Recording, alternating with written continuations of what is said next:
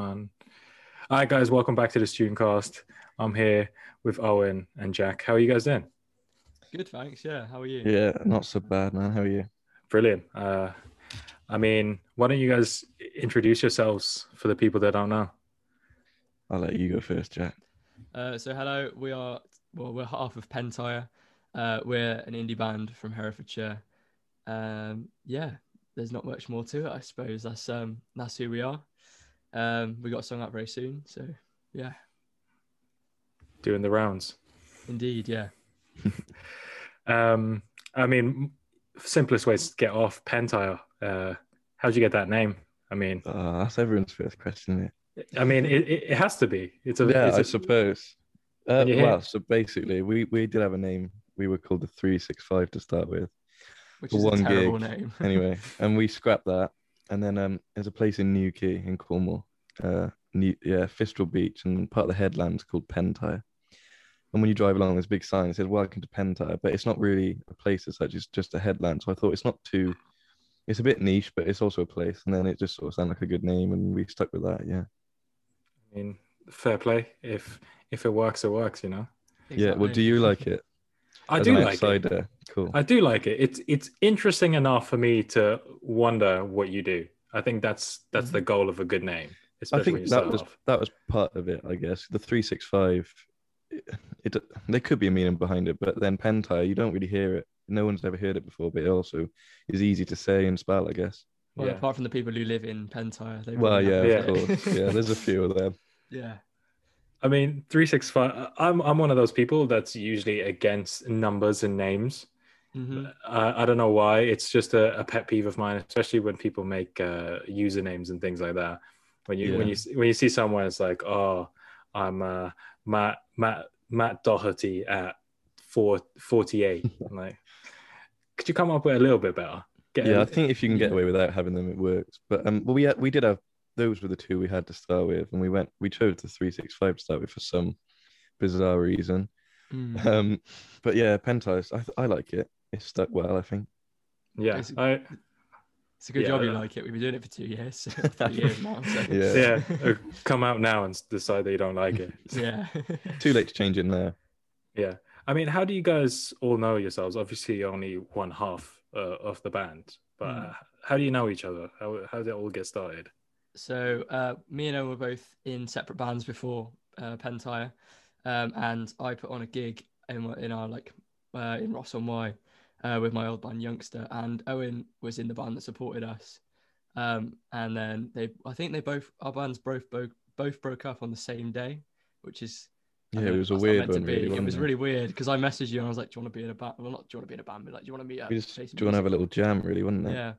And then um, Ry- Ryan and Josh both went to the same school as me. Um, so I was always mates with Ryan. So uh, we initially got Josh in because he was the only drummer in the school. Um, and then, yeah, Ryan was a guitarist who we knew, and he was one of our mates, and he ended up playing bass. And that's how it pretty pretty much all started. But it all Mm. came, it all came kind of fitted together well because I originally didn't live in Ross, and then we Mm. formed the band, and I wasn't too far away. And then my parents ended up deciding to move to Ross when I was a bit younger, and then we were all just located there. It was nice and easy to get the band started, really. Yeah. Yeah.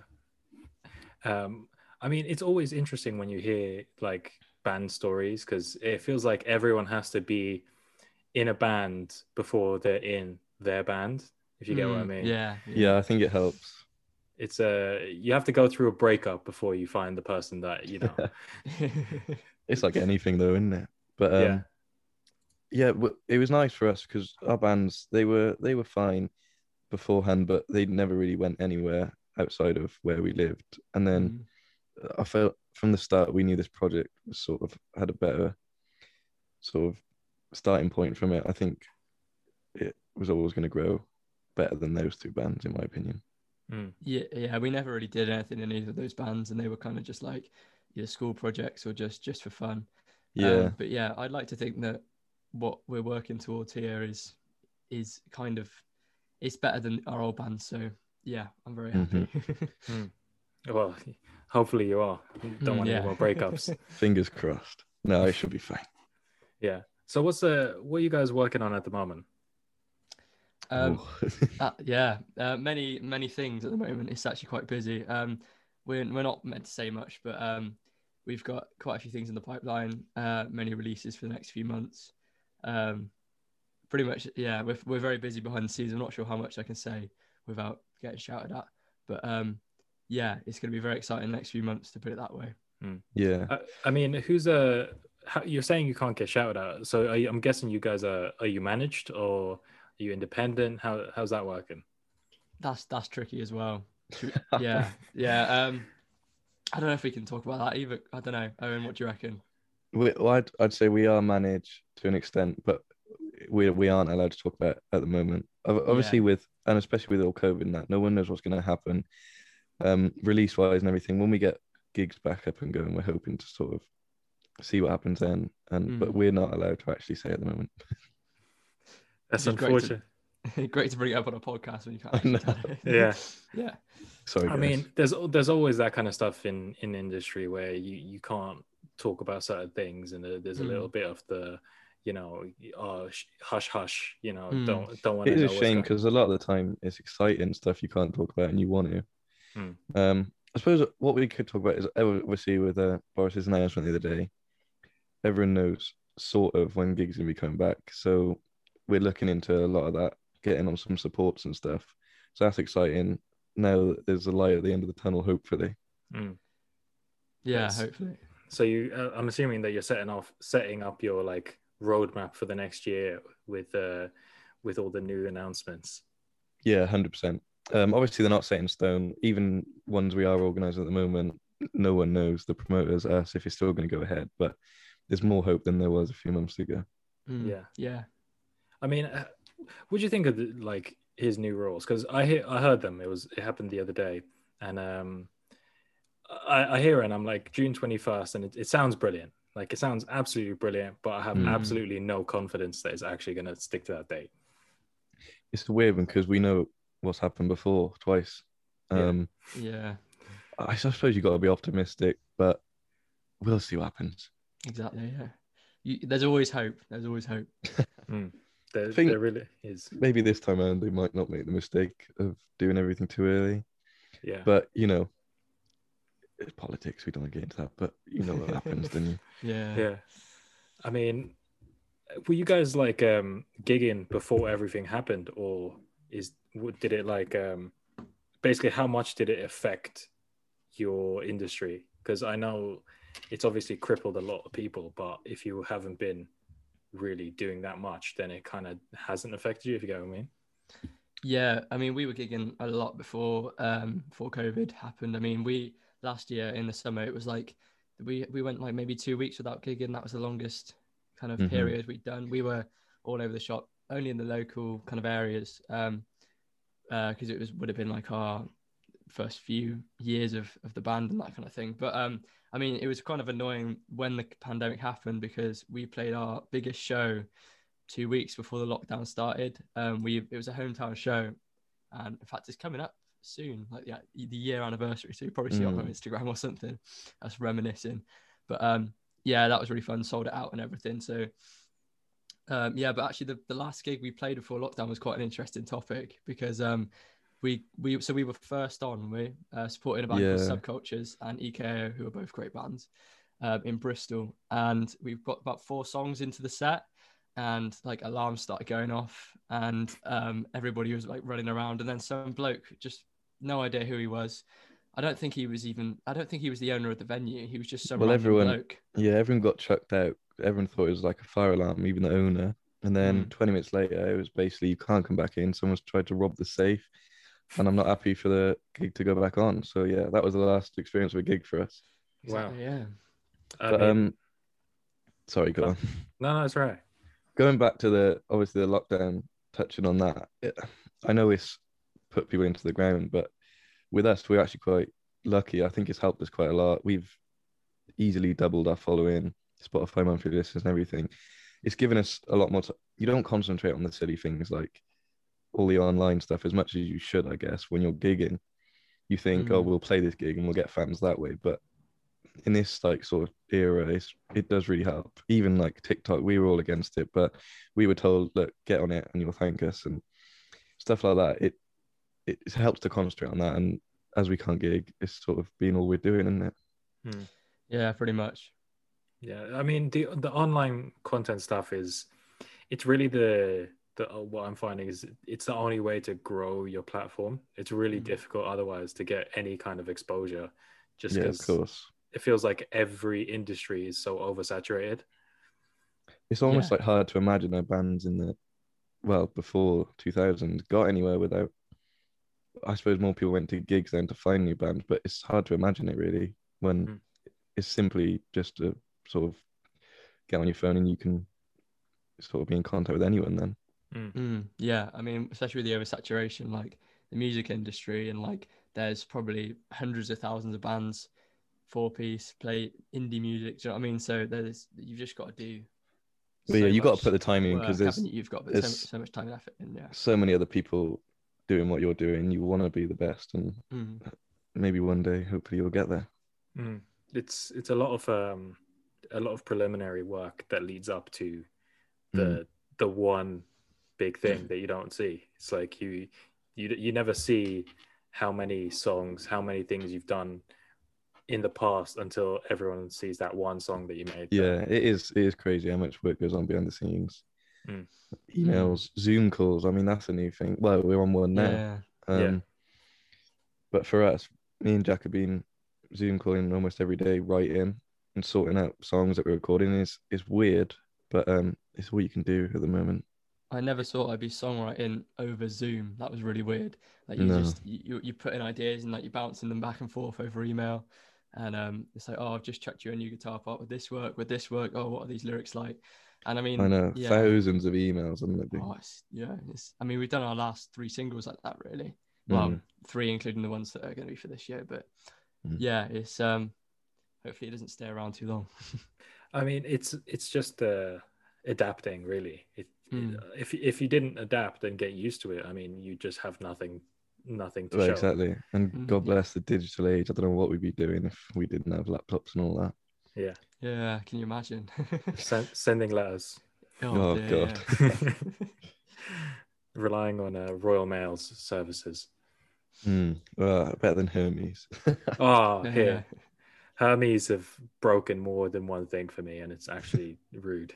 I don't. I'm not a fan of their service. I've No. actually never had a problem with them, you know. They've, Wow. they've never broken anything in mine. You're So, very yeah. lucky. They must You just are like me. They they are genuinely awful. Um, I'd, I'd honestly pay a pound extra every delivery if I could avoid using Hermes as a service. It's it's a bit uh, rude. Hermes, please sponsor this. Sponsored by Hermes. I mean, they should. They, I mean, companies really should look at sponsoring online uh, creators in general more Mm. because 100%, yeah. you it's a very targeted audience even if it's a small audience it's a very direct audience so if you're looking to use a product or get a product out to a target market the fastest way to do it is to send it to people who will see it And, Yeah, of course. um, you're seeing it a little bit more recently but i think it's just touching the tip you're going to see uh, a lot more people sharing sponsored content all the time Mm. Yeah, it does make sense. Everyone's phone's in their pocket all day, and you might see an ad, like a billboard on the side of the road, but I never take much notice. no No. I actually, I actually get surprised when I see a really good billboard. I'm like, oh yeah, they're, they're still around. They still exist. Mm, yeah. yeah. I mean, why wouldn't you want to do that? You know, I mean, for creators as well. Like, if somebody said, "Oh, I'll give you some money and if you promote my my thing," then well, everybody wins, really, didn't they? So exactly. yeah. How much do you guys um, look at your analytics for for listens and stuff? Because I, I kind of get lost in it just because I really like numbers, but I'm I was- wondering. yeah, It's At the every day, moment, really. daily. Mm, mm. Eh, because of it, we've had a big spike over the past. Well, over the past few months, we've had a big spike, obviously, but over the past couple of days, the spikes really like took off. So we're we're always checking it. It's annoying with Spotify. Do, obviously, you use Spotify for artists, I guess, for your podcast. yeah, and it obviously updates daily, but it always seems to be a different time. And I checked just before we came on now, and it still hasn't updated for yesterday, and it's quite frustrating. Yeah. When you say big spike, it makes it sound like Oasis or somewhere. It's still Well, no. small numbers, but yeah. yeah. I it's mean, nice um, to see that. you've got to constantly keep monitoring your audience and who you're actually putting stuff out for. Because I mean, if you're if you've got a I don't know a sixty percent male audience and you put in stuff out, or I don't know, do you know what I mean? An audience that's over fifty and you're putting stuff out that's targeted at a younger audience, you're not going to go anywhere. So, and I think the the key nowadays, as you said, all this uh, digital age and stuff, is, I mean, music is a product. So when I, when we write the songs, obviously we want to write them. It's our art. But if it's if if we've naturally got an audience that's under 18 then it's going to have to be targeted to be i don't know certain characteristics around it or do, do you kind of know what i mean like you've got to keep monitoring who you're putting it out to because that's that's going to get the best results um, and i think if we didn't do that we would be missing a trick so Mm. yeah yeah It, uh, who is your like target audience? Because music is so uh, subjective that you could market it towards anyone. But are you Mm. like marketing it to to a particular audience? Well, I, on Spotify, well, I don't know how many people lie about their age, but on Yeah. Spotify, um, our biggest by far is 18 to 22. I think they put it into, and then un, under 18 is pretty big as well. But we there's percentages in 60 plus and all over the place, but 18 to 22 I think is our biggest. I think as a whole, we kind of target us as as as like um, ages and what we're interested in and stuff. Because if we like it, which I think we should, um, then hopefully people our age and who people are like us are going to Yeah. like it as well. So that's always been really the goal: is just make music that we want to make. And hopefully everything will follow. But um, yeah, that's I think that's kind of who we target. Kind of natural. Everyone, well, most people in a certain age barrier have this watch the same trends, listen to the same music ish in a way. Mm. Um, so I think it's always going to naturally be people our age because we're making music we like, which is music we listen to. Mm. So You you obviously want to make music you listen to. It's like it, it's um in my head. It's like imagine you're making a song and you don't even like your own song. Yeah, no one's going to like your song, then are they? Yeah, So obviously. it's if not you going to don't work. Yeah. if you don't like it, then how are they gonna like it? Mm. yeah, Yeah, I mean, you are always always your biggest critic. Uh, although my dad is quite a big big critic of mine. He um, bless him, he'll he'll find any little thing within every song I've ever written that I should just change and make better. But I suppose that's how you get better over time, isn't it? So there's every cloud, but um, yeah, yeah. I mean, how do you guys? You, t- you touched on how you you're writing songs, but what is like your songwriting process? Because this is what always fascinates me about uh, music, especially when you, someone makes a hit song. It's like the entire process of how that started um, from the beginning, essentially. I think. Oh, well, I was about to say I think it's differed quite recently. Obviously, Yeah, Jack will about touch to- at the first few songs. Um, so more recently, me and Jack have been on a load of Zoom calls, and he's always got a song, but changing a few lyrics here and there, and these Mm. like sequences or whatever. We, we've sort of both done that as a pair now. Um, obviously, you can talk about when we started the band and that. Yeah, I mean, it went well back at the beginning. It was kind of like, oh, we'd sit in our rooms and play our guitars until we thought of something. But I think nowadays you've got to kind of think of. Uh, I think of my digital audio workstation as a canvas, and I just uh, it's not all about chords and lyrics like it used to be. Like I, I'll start with a drum beat, I'll start with a bass line, any idea. And I think both of us, me and Owen, are predominantly the, the songwriters in the band, and we'd we'd start, and either one of us would give I don't know, like a project or an idea or anything to each other, and then we just hop on a Zoom call in 2020 and 2021, and we Mm. just work on it all through the day. Um, sort of like trialing ideas, and recently we've got into like synth and stuff, and making really weird sounds and putting them underneath, and just really having a having a play with everything. And it, it's it, most of our music nowadays, in fact, music that's past best friend's house is kind of a happy accident, um, in the sense that we kind of just give it a shot and then what comes out comes out kind of thing so Do you ever do you ever like um, write a song for an occasion, or does the song come out of the occasion? If you get what I mean. I, I think for me a song would come out of the occasion I, I would never sit down and go i'm going to write a song about this i would sit down and go okay this is what i feel like this is what i'm going to sing about do you know what i mean so it kind of just i'd always just sing and whatever came out we'd adapt kind of thing if that makes Mm. sense I think it's helped being in this band a few years now. Like you, you learn to hate some of your own songs in a way, I think when you start any song you write, you're too excited about and you want to get it out Mm. there, and you don't critic and then, like enough as you should. So now, like we, I think we've got it down, not to a T, but better than when we started, and we know what we know what's good and what's bad now. Yeah, exactly. Um, it just grows over time. Every release you fall in love with, and then when it's released to everyone else, um, it's just sort of we think every song's gotten better. Yeah, I mean, I, I think so. But like as you said, like once you release it, it's kind of like doesn't feel like your song anymore. Because In a like, you've good been way, though. working on it. Oh, in, in a good way, yeah. But it does. It's like you've been working on it for so long, and like, um, even like now the songs that we're looking at for uh, releasing this year, it's like I'm already sick of them because I've been writing them and recording them every single day for the past however many weeks, and it's like, um, once once you finally get people to hear it, it's kind of like. You're It's a- welcome. Like, well, yeah. not, that sounds really bad. It's a like big relief. yeah, yeah. It's it's like uh, um, yeah. Here you go. but it's going back a to like you said it. about everything that goes on behind the scene. I- mean. I, I know a lot of people do appreciate that, and but a a lot of the time, someone might hear a song on their release rate or whatever, and they might not like it, and that's fine. But uh, everything goes into it, and it's nice when you get a positive result out of that. isn't it? Mhm, yeah. Yeah, I mean, it, it's always nice when you get feedback, um, even if it's very little. Uh, just being positive always always helps, um, Mm. especially Mm, it, indeed, it yeah. guide you. It, it gives you more of a direction, especially it's like okay, people like this, and then, It gives you more of a reason, if anything. Yeah. Yeah, hundred percent. I mean, have you gotten any like negative feedback on music? Oh, that's a, have we? That's a good point, actually. Honestly, I was gonna say no, not like negative, not like we I- I- hate it. I know people I think, might not I think like people it. just would hide it because I don't know. I, if I didn't like a band, I just wouldn't listen to them. I don't think I'd go and actively comment on their posts and say, Yeah, we haven't got a hate club very as of yet. yeah, Yeah. yeah. There's no pan, uh, Pento hate club. Yeah, Um, Um, we have had a few comments about Harry Styles on our TikTok.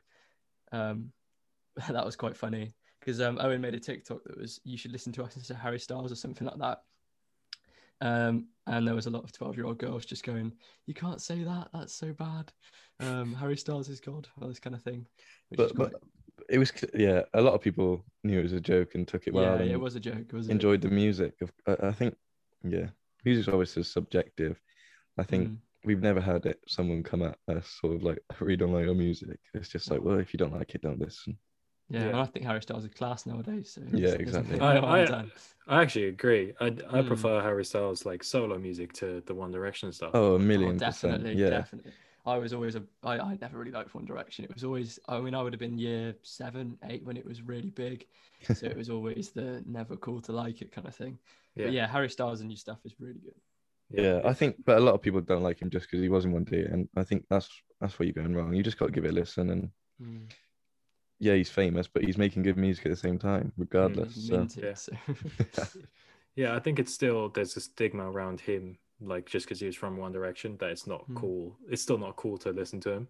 yeah, Like, there is. But I, I, I yeah. If you like it, you like think- music, don't you? yeah, People who think it's not cool to do something are not cool. Yeah. In my opinion, you're cool if you just don't give a shit or don't care. Sorry if I can't swear, but um, Um, yeah. no, no, you can Yeah. swear as much as you want. oh, that's all right. Oh, then, it's all right. perfect. Don't give a shit. Yeah. I don't, I don't, I don't try to be PC myself. Um, That's all right then. Yeah. No, I, I do like Harry Styles' new stuff. I mean, there was obviously the I think it was the controversy about him wearing a dress uh, Mm. fairly recently. I don't know what your, what your thoughts are on that. I think just let people do what they want, man. Like, if, if, even not uh, not that I don't like it, I support everything like that. But I think even if you don't, even if you're a person who don't sort of agree with all that, I think it's pointless bringing it up and like publicly arguing about it Mm. because you're never going to get anywhere. It's, I think just let people wear what they want and leave it at that sort of thing. Yeah, exactly. I mean, I think it's really cool. I've I've always been like trying to wear something different on stage and trying to. I- I've always been quite focused around like, well, if we look really weird or we look really different, then we're more likely to get noticed. So Yeah, any think- publicity is good publicity. exactly, Yeah. and he got everyone. Everyone who doesn't like him wearing a dress, he's still talking about him. So Yeah. Exactly. And I mean, he's he's the right person to do it. not saying he didn't want to wear a dress, but it was a good thing to do. Like it raises awareness, I think, and it's going to help more people Mm. Come out about not, not even wearing a dress, anything, just be being themselves and stuff. Yeah. Um, obviously, we're not we're not at that stage where we can we we agree with all of it, but we're not at that stage where we can um, put our views across like that. But if anyone listens to what he's what people say, it's going to be him. I think it's nice that more people um like Yungblud. I, I'm not a huge fan of his music, but he's doing the right thing. Do you know Yungblud? no. He's like just expresses his his views like that, and I think it's nice to see. Mm. Yeah.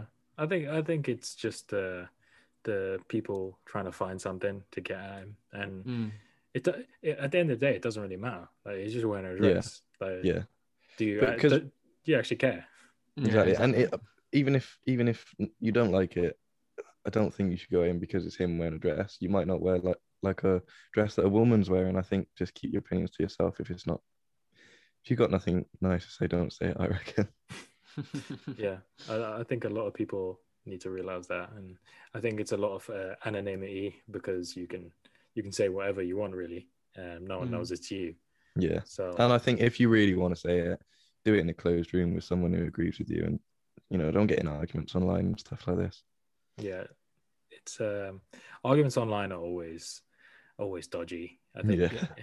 everyone's gotten into a couple of them just you get lost in a twitter thread uh, Oh, and it yeah. go and it goes too far Yeah, it's it's just uh, one of those things where this the world we live in today really Where it all gets traced back to you, doesn't it? It's like wearing it on your forehead. It's um yeah if you, if you have an argument online, but yeah. Yeah, I mean, you guys. Um, uh, I'm not. sh- You guys have it on your Instagram that you've you've been heard on BBC. Um, Oh Yes. yeah, yeah. how, how'd that come about? um, That's Uh, pretty huge. well, uh, BBC Six yeah, was a go on. weird one. Oh, sorry, mate. Um, so it was obviously initially the way I don't know if you know the way BBC introducing works, um, but it it always comes from the local um, radio. So uh, our local radio is Hereford and Worcester, Andrew Marston. So we obviously sent everything that we did to him, and um, he played a few tracks on the radio, which is pretty cool. We were pretty happy about that. And then one day we just got an email. It was like, um, "Oh, do you want to come and play a session for us in?" Oh, where was it? It was in Kidderminster Town Hall. wasn't? Yeah. which is like a place near us. It was a beautiful venue actually. There's a few photos of us playing there on our Instagram before coronavirus and everything. And um, that was pretty cool. And then we just thought not much else of it. Like, oh, I've got some cool photos. We'll go home. We're happy. Um, and then, well, September I think it was. So Andrew then forwarded our stuff to Radio One and Radio Six. Um, and I, Well, yeah, but sorry, before that, just briefly before that, um, we did that obviously that, and then we didn't think anything of it, like Jack said, and then we obviously we was BBC introduced now. It's the week before the Oh, BBC cool, yeah. Six, wasn't we? Sorry, I forgot about that. Yeah, so that was pretty cool. We um we went up and did an interview with them, sat in the radio station, and uh, this was this is quite a long time ago. So we were like Yeah. we were we were very young and we were very like oh my god this is awesome, um and so yeah um, yeah, we were the artists of the week, and then they played our Kidderminster set. I think it was every day for a week, didn't they? mm, so um, people and got then- sick of it. Yeah, but still, again, we were like, oh, that's great um, to be BBC introduced now to the week, and then he must have sent the stuff to um, good old Steve Lamacq. I mean, Steve Lamacq, but there was a bit of Steve yeah. forced uh, Twitter, wasn't We there? did. Um, so we saw that Andrew had sent it to Steve Lamacq, and um, a few people that we've been te- like in contact with are like, you can't just leave it at that. And I was like, right, okay, well, I'm going to tweet him every single day until he does it.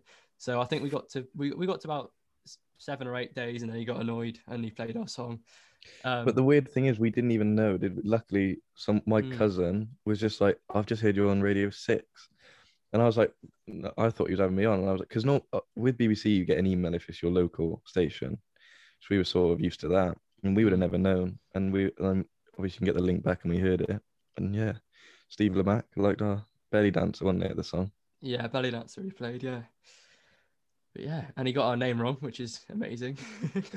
he called us Pentier, which is Ah, French. Yeah, exactly. Yeah, Uh, maybe maybe that's an option if you go to France. yeah. Maybe. Well, Remark only when French. we play France. French Yeah. tour Pentier. Yeah. I mean that's really cool. Like um just showing that persistence is key. If you Mm. if you get if you annoy someone enough, You can Exactly. Yeah. exactly. But no, the BBC introducing is great, and I'd recommend anyone do it if everyone's got a local BBC introducing. I think Hereford and Worcester's have always been very nice to us, but it's a good thing to do. They listen to everything. You you can upload your tracks, and they listen to it, and they can give you feedback. They can choose to play it. I think it's a good thing. Yeah. Exactly. If you're listening and you're in a band, go and put your stuff on BBC Introducing. Yeah. What what is BBC introducing? Like It's sort of. I- I guess it's just the BBC sort of. I was going to say younger brother, but it's not. It's just sort of like a side thing to Well, it started find 'cause of new John and Peel, wasn't it? upcoming artists. Yeah. It was John Peel. Um. Yeah. and then they split it into all these different things around the country to find new acts and it's sort of like a big like web then and then then if, if they want to they can send it off to these radio one radio six whatever and it, Have- i think it's it's a good scouting sort of scheme for new bands You, have you? You sure you've seen the like the introducing stages like Glastonbury and that? Um, possibly. Yeah. they- Well, they, Yeah. they always have really cool bands on, but um, yeah. Mm. It's it's good nice that they um that they're helping out and promoting because obviously with within the industry it's it's difficult enough getting any Mm. exposure. So even Yeah. a little a little bit is can be enough to just get the ball rolling. yeah exactly and it's just even even if steve Lamacq, obviously like the songs he played it even if he didn't he'd have our name in his head sort of thing you would have seen the email or however they get the songs and i think that's always a good thing because it's just if anything gets forwarded to them it'd be like oh, i remember that name Pentire and so, yeah. oh, bless. Yeah, it's it's nice of them. Um, I mean, I'm I'm curious about like in the music industry now. Obviously, every you you see so many people making music because you can make music digitally now, and Yeah. it's it's given access to a lot of people who might not have had that chance because learning traditional instruments is a lot more difficult than typing, on, clicking a keyboard and making a drum beat. Yeah, it is really easy and and so cheap now. You can pick up, well, I mean, you need a laptop to start, with, but you can pick up a mic and an interface for a couple hundred quid, and it'll be top end sometimes. Um, Not even that. It's literally like 30 Yeah. quid. You can get a Behringer one. So, yeah. Um, it uh, yeah, it's it is a good positive. Uh, the only negative I think there is that everyone's trying to do it now. So Mm. while you're doing it, it's all good fun, but I think trying to get it out, everyone's everyone's doing it. It's harder to come. it, there's a lot of competition, which isn't a Yeah. bad thing, but I think a lot more people are gonna be disappointed in the long run. But it's a, it, I think it's a great thing that well, it's even for us now. We never thought we'd had to have to use it, but now that COVID's come in, it's been great for us to send over stuff digitally and on email and stuff.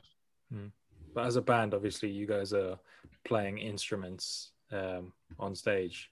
Like- Okay, yeah, I see what you mean. Yeah, oh, with yes, like yeah, yeah. Yeah, no, I, I think that's a good thing as well because everyone can get experimental, even if they never end up releasing it.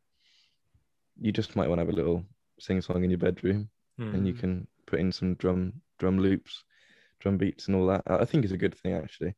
Yeah. I mean, how did you guys start off in music? Was it like everyone's uh, parents pushing you into music at like five years old? They're like, go play the piano, you'll thank me later. I mean, in my case, sort of not. I wasn't. My parents were very music driven, so I just took that from a young age. I, I was never the type to like watch films like a lot of people have watched all the Disney films and Star Wars No, and all yeah, that. And. I'm like, oh, yeah, I, have you listened to this album, sort of thing. And then I just begged for a guitar when I was like five, six, seven, and they got me this like fake one where you could press the buttons and it made all these noises. But I was still begging them, and they got me an acoustic guitar. And I think I I, I don't know why they're they're not musical at all. Um, they like music, but they can't play, and I, I don't know what wanted me. To, I mean, your dad played guitar, didn't he, Jack? Wow, I, I don't know if you can call it playing. Bless well, he had but, one um, lying about. He did, yeah. So I, I remember I was like eight or nine and I was walking to the lounge and he was trying to learn. Have you seen those? Well, maybe not, but someone might have seen the, you can get like three chords and 50 songs on YouTube. Yeah. Um, so my dad was trying to learn those three chords so he could play like Jessie J and things like that. And then one day he just like started playing it and obviously it was in the charts at the time. So I knew it. So I started singing it, eight year old me, like clapping my hands walking around the lounge. Um, and then I thought, okay, well, I'll give it a go. So I, I, I my mum had an old nylon string guitar, um, and I just took that to my room. And I remember like lying it down on my on my like on my um on my thighs, and while I was like just playing the strings, like not not like uh, just with my right hand. So there was no like no notes there at all. And then one day I kind of I, I don't know, I just guess I picked it up and started actually playing it. It's a weird But I- one, isn't it? Because Yeah. people like obviously that's a something people want to know. And it is a weird one because I don't know how I ever started. Like it's hard to play guitar. Like when you try and like obviously you Mm. probably try to teach people if you do like just even if it's one chord. Yeah. It's so frustrating and somehow we just know how to do it. yeah. I mean, have you got music in your family? You have, haven't you? Not really, no, Oh. at all. You're just the wonder kid. Well, I mean, you, got, you, you've got the famous drum, uh, famous granddad drummer. Oh, well, not really. But my drummer is the granddad. Uh, my yeah, my granddad is the drummer in the Wurzels, um, which is not really that helpful. Actually, He hasn't really done much for me. Um, No, it is a weird one. like- Um, yeah, but I'm glad I did it. I don't know. I know I we know no different, but I don't know what I'd be doing. I love just picking up a guitar and giving it a I mean, little we're play. both at uni doing music. Can you imagine if we hadn't picked up the guitar? What would we be doing? No, Yeah, please. just graphic Yeah. design or something. What, But yeah. what is like um because I spoke to Michael Oldegg on the last episode. I mean, Yeah, doing music um at uni, it's always an interesting thing um because it always seems like what's the point of doing music at uni when you can just make music? Seems a little bit. It's- no, yeah. Wow, In- in a way, I that. think- I agree in a way, but there's a lot of um. I think when you're doing something hands-on at uni, I think the main thing you get you could get the best degree ever and might not find a job. I think contacts is a good thing, and any extra skill you can pick up. But um, I mean, I wouldn't recommend at the moment. It's bloody shit. Like the, uh, wait Oh, I'm yeah. just stuck in my room all day. Uh, well, yeah, well, when it, from March the eighth and like before the lockdown, it was all right here. I don't know about you, Owen, but like I was able to go to the studios and stuff, and Oh, was mate, actually allowed on nothing was open. We, I, Really, I, no- nothing at all. when I first started, and then I don't know when they sort of made it a bit better. I was in once a week for an hour, and it was like Mm. socially distanced in this massive theatre. Anyway, this is going off a bit off topic, uh, but Yeah, it's as but- good as it can be at the moment. We online lectures, every, obviously everyone knows about that, but yeah, I- I think Um, as well, it's it's more more strings to your bow. Like obviously, I came to uni and I couldn't. Well, I wasn't very good at produ- for, uh, production. I couldn't. I didn't really know much about music business and stuff. Um, bar the stuff that obviously we taught ourselves through running the band, and like I suppose as much as you do get the skills from uh, techniques of songwriting, it's kind of you can either do it or you can't. I think personally, I, I- it's one of those things yeah, every Uh, little like, thing you- does help. Yeah, you learn it at a young age, don't you? But I don't know because we could- realize you've learned it. When we started, obviously we could play the instruments and we could write the songs to a certain extent when we started. we, well, hardly. I mean, if we were still in that situation now, I think yeah, we could write the songs and we could play them, but we couldn't put them into anything like digitally or like write it out or anything. And we can't we can't show anyone what do you think of this. We can't send it off to be mixed digitally. Like studios are fine if you can play an instrument, but if at the moment when you got to do it yourself, I'm glad that we know all that stuff. Mm. Well, I don't really know much of that stuff, but yeah. Well, you know what I mean. We can Yeah, yeah, record yeah. and send a track off. Yeah. Um, Uh, I mean, what what guys, what are you guys le- lear uh, what are you guys learning in lectures and start and such? Because I'm I always thought, right, you're not actually learning how to play instruments and music. So what what are you doing? Because There's obviously different. I'm doing popular and commercial music. Yeah, well, I'm doing the same course at a different uni. but I'm just doing commercial music, Um, but it's mo- it's more so like it's not like learning how to do music. Everybody on my course can play an instrument or something like that. It's more how to grow as a musician. So how to brand yourself, how to yeah. produce your music if that's what you want to do, how to like. There's I had a lecture the other day on music business, and it's all about the legal side of it. And, like we chose to a manage- quite quite a broad one that covers everything a little bit because we Mm. know the basics you can i mean you can do music performance obviously that's primarily performance and i suppose you probably could do something to Mm. just learn something but this one it covers yeah like business recording side of it like digitally um songwriting you have a lesson on that a week like structurally and it just yeah it just it covers most of it which i think is nice and even if you do know it it's good to like top up and remember Mm. all that stuff It's a lot of uh, the the side stuff that you don't really get.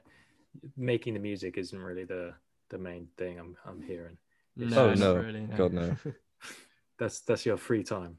Yeah, Exactly, I think that's what everyone would assume though, like, which is because obviously you say you're doing music, they're just going to assume you're in a room all day, like plucking your guitar away, but that happens very rarely, doesn't it? Mm, yeah. So Yeah, what there's lot- what'd you get tested on then? Exactly. Well, I haven't been kind of yet. I don't know if you have. I um yeah, my I mean my last two modules were songwriting and um composing with technology. So it's it's pretty much like how competent you are at doing all the certain things. It, it, Yeah, your songs are taken into account, and you do get judged on songwriting mainly and performance and stuff. And yeah, It's mostly it's long coursework. You don't really get um, any like exams or anything. So you have like Mm. um, write ups you got to do, and it's normally alongside a piece of music. And my latest assignment is mixing a song like from all the stems Brazil by Declan McKenna. We got to mix that and write why we did this, what mics we chose, if we added anything, just little things like that. Um, but so it's quite it's it's it's not easy, but it's it's fun to do some of the work. It's not you have to sit down for an hour and write an essay or do a test. Yeah, I mean, mine's very different. Um, sadly, What is it Um, you're studying? Yeah, what you Um, studying? I'm doing mechanical engineering, Okay.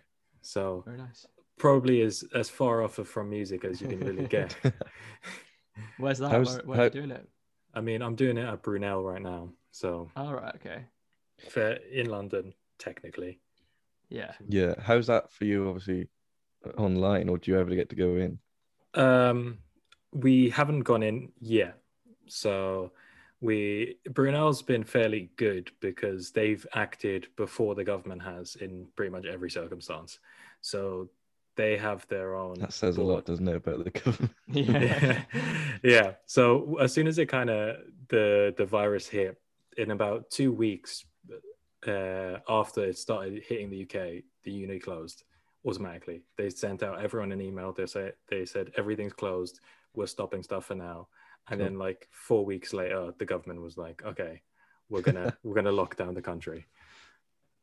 So they they've been fairly proactive, but when it comes to online learning, it's been um, awful is probably a, a very good term to use. Um, doing stuff that's supposed to be practical with someone else recording it and doing it is really really difficult because of Mm.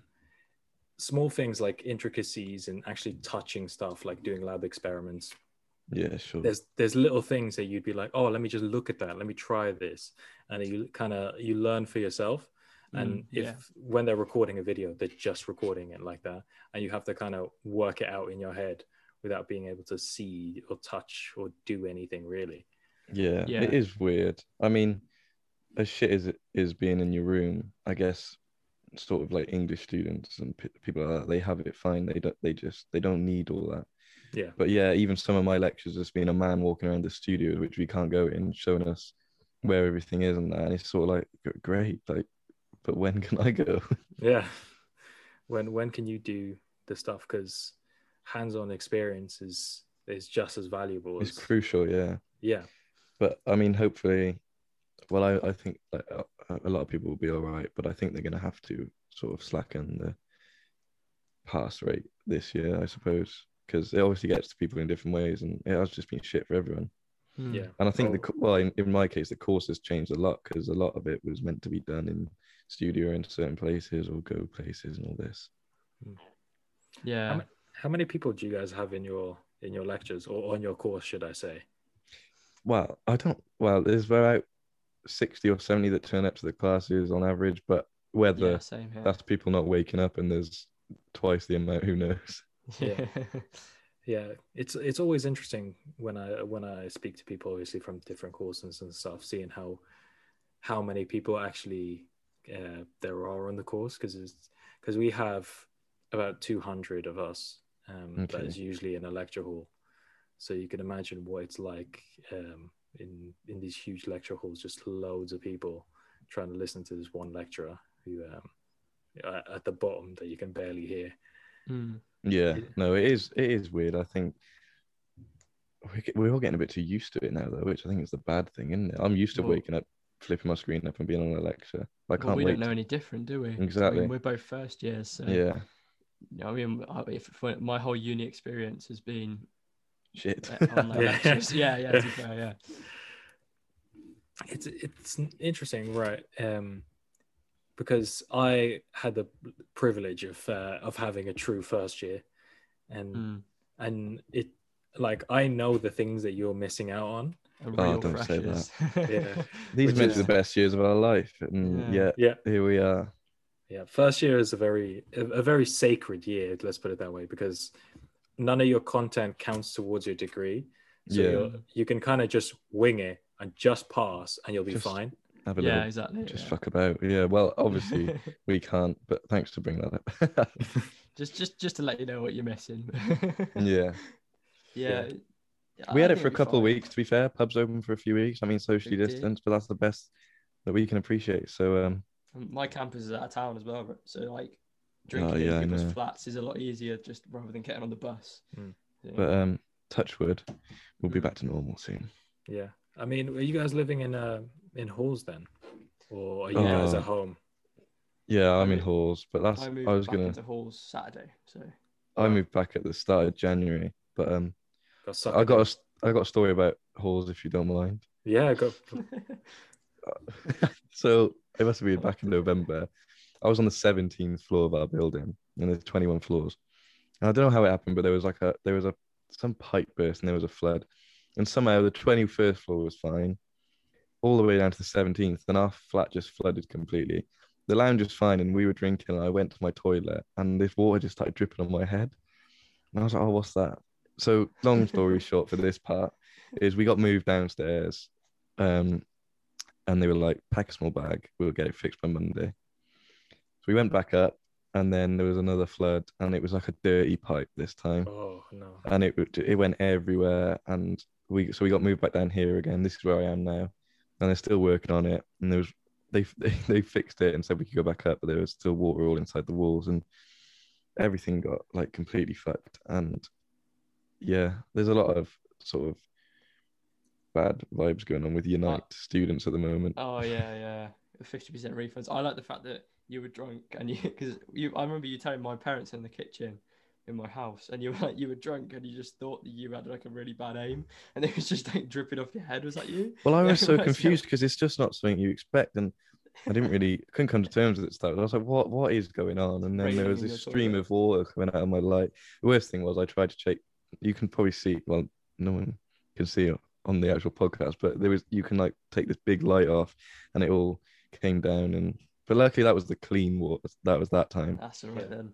Um. Anyway, that's my little uh, dig at Unite students. Yeah. I mean, um, did they refund you your your like? Did they compensate any damages, or are they just keeping hush hush about that? Um, yeah, you could compensate on damages, and most of my stuff is fine. And I tried to compensate on like my speakers; they're wooden and they got a bit like water damage and a few things like that, and like bedding and that. And you don't get anywhere. They want receipts of purchase, and these speakers, I just took them out my parents' garage. They're so old, so uh, yeah, they're they're very sneaky with stuff like that. And then obviously there was going to be no like rebate for Unite students, so I came back early and then there was a lot of like protests about it, and they eventually said we'll give you like a certain amount back for like only three weeks or something. So my flatmate's just come back since Christmas, and all he got was like 400 quid back, which is like nice, but it's nothing really when he hasn't been able to come back. Hmm. Yeah. Um, so they are shit. Don't go with Unite, everyone. Everyone go uni halls. yeah, Uni halls is, is good though, just for like the first year, simply Mm. to meet people essentially. Mm. Like, because you're never gonna meet that many people if you're not in halls. It's it's like that Yeah. only time because when Mm. you're in second year, third year, and so on, everyone's already kind of in their groups. It's like it's like Yeah. year seven of school. Essentially, Yeah. It's- you have It to is, try uh, and meet everyone. I mean, I am in halls, but obviously, like you say, it's, you can't see anyone apart from this in your flat. So luckily, they're all I, like I've got on with them all fine. But Mm. so that that's one thing. But you can't venture about. It's a bit weird. But um, it is halls, but it's sort of private from the uni. But my dad went to uni halls in Cardiff, and he said avoid it, so that's what I did. Fair enough. Yeah, I mean, Yeah. I I've had um, my fair share of experiences with halls, mainly because I lived in a, a flat with uh, flatmates who just were inactive. Right, they just didn't exist. You, I mean, you see them in the kitchen once every like two weeks, but but that's about it. So I didn't speak to to my flat essentially for most of first year. But luckily, my mate from secondary school, who I've known for years, came to Brunel with me. So I was at his flat in the beginning for like all day. Like I was there. I met all his flatmates. I was basically part of that flat. So Yeah. I I was integrated in there, and they've had their fair share of uh, of conundrums. Is a nice way to put it between them yeah, with with you know different people not cleaning up, which is always the uh, the magical thing of Oh, I that's don't. always, yeah, always that. Oh, can we? There's always the kitchen, little things. Yeah, can you clean the who's going to buy the milk today? Like, all that sort of stuff. But no, that, that's why I'm quite grateful that my flatmates were like fine in the end. Because, like you said, you could have, I could end up with people like you were with, but I wouldn't have had the chance to just go meet other people or stay in someone else's flat. So That sounded really Let's patronising. Then I could have ended up like you. no, No. staying staying with people like he described. Like I mean, yeah, I Yeah. know what you. Yeah, not like no, no. um. So yeah, I suppose it's gone as well as it could. Um. That's all we. That's all I can say about the uni experience. are are people like because you're stuck in the same flat essentially all day? Have you had ex- have you had this the same experience of like oh people leaving their dishes around and not like cleaning up after themselves because Oh, hundred percent happens all the time. Um. Yeah, it's some someone's gonna give in at some point and clean them, aren't they? So, I I I don't think. Well, I think we're all as bad as each other, which is all right here. Hmm. The the dishes will get done at some point yeah before it gets too chaotic. yeah i mean i've had experience where um i might have spoken about this before but it was um over christmas holiday um people left their dishes and cleaners they don't clean your dishes. They'll only clean the floors and surfaces. They'll put your stuff on the the table uh, in the kitchen. And obviously that table got pretty full by week two you know as as you do. And uh and there's dishes there and stuff that were there from like the beginning of term one and people went home for christmas and it, obviously you have like four or five weeks off and came back and i was one of the first people back because all my mates were coming back around that time so came into the kitchen i saw his uh, his kitchen and i was looking around and we were we were looking at all this stuff and then there was a box like um like a plastic box they used to, to store food away and i Mm. looked in it and it was fairly gray and I, I was and I was Oh, really no. I was really confused. Like, what's gray? Like, why would it be gray? So I decided to open it, and I opened Oh, it, and it was like, it was like mold that had grown into the entire volume of the box. Oh, like it filled up. Um, but it wasn't like much food. It just expanded so much. it is, uh, yeah. Yeah, I know. It's, It's Yeah. vile. That reminds me, I've got I've got to cook a chili tonight because my mince is going out of date, but it's gone really grey, and I think I might die. But you know, I think it'd be fine. Yeah, Yeah, gray, gray mince is okay. That's all right then. Yeah, it's fine. If it if it loses its color, that's that's all right. That's as long good as it then. as long as it doesn't smell. That's- You're oh yeah, okay, it, we'll Give it a good over the whiff. smell. We'll get rid of the smell. um, I don't know. I'm, yeah, I, there's all things I like that at uni. Yeah. Um, well, I came back after- after Christmas and there was shit everywhere and the dishes weren't done, but I think it's expected. And well, you said you had cleaners. That no one comes in to clean where we are, not even over Christmas or anything. So I got back and it was in well, a worse state than I remember it because I wasn't I wasn't the last to leave. Yeah. We're meant to have cleaners, but um, they they're like their rules are like you must clean your kitchen before we clean your kitchen. Do you know what I mean? And like, and it's like So what are you doing? be- It, it, yeah, it's just yeah, what's like what's your job then? Just come and have a little Literally, wander the sides about. have got to be clean. The, the nothing nothing that you own can be in the kitchen, just because like COVID and that. It's like, well, what are you doing then? Just No. Well, we had um, we had security up, and they said um, you, well, they well, it was a lie. We someone said about it to the reception, and they were like, I don't know why you said that, but they were trying to convince that you can't, we can't eat it in our rooms, and we were like, well, what's that all about? It, it's, but at least you have cleaners, I suppose. yeah. Or you said they don't come, but Well, they don't come. No, they just leave us notes on the door that goes clean your kitchen, and was like, no, fuck off. lovely. Yeah, yeah. because if, if you ask me to clean your kitchen, then what's what's your job? Like, what Yeah, exactly. literally. Exactly. I'm I not mean- even getting paid for doing it. Yeah, write my songs then. You know what I mean? Yeah. I mean, I've work. we've had it where um, cleaners come in the morning and uh, and you can hear them right. They're hoovering, they're doing their thing. Being a uni student, you're up until three a.m. Mm. and later. So I was you're up till four last night. yeah. So you, you sleep in. And, yeah, yeah, and, yeah. And Yeah. the cleaner cleaners come in around wherever it is eight thirty nine. Whenever they get to your room, and they're hoovering. They they never stop hoovering. But um, this one morning, I came into the, into the kitchen and I just saw the cleaner. She was just sat at the table with it on her phone and just chilling. Didn't Fair enough. came in. she, she's getting paid for it, so Yeah, she came Yeah. in, sat on her phone, and left, and that was it. That was her her day's job in our flat. So nice one. Oh Yeah. yeah, I had um obviously I, I've only just come back to halls, ready to like come in uh, to campus on March the eighth and stuff. And um the other day, oh, it must have been two days ago. Some bloke, I just get a knock on the door at nine a.m. and it's just some bloke, and I was like, "Hello," like half asleep. And um, I was assuming it's gonna be my flatmate who had just like not gone to sleep. So I opened the door and I was like pretty much just in like jeans, no t-shirt or anything. I just whacked some jeans on, and it was just this random bloke, and he was like, "I've come to flush your toilet." And I was like, okay, I could probably manage that if, if I mean if that's all you've come from. And um, it turns out it was like they had to keep doing it when we weren't here, obviously to like I don't know, keep the sewage running. I don't know what it what it was for, but it was just the most awkward interaction I've ever had in my life. I'm just stood at my door half naked, and this bloke who I've never met before, who I assume was my flatmate, has just come to flush my toilet. Um, Did you let yeah, him? I well, I said you can come in if you want, but I don't think he was very keen. He kind of he left fairly swiftly, so um, I don't think he was very very into it.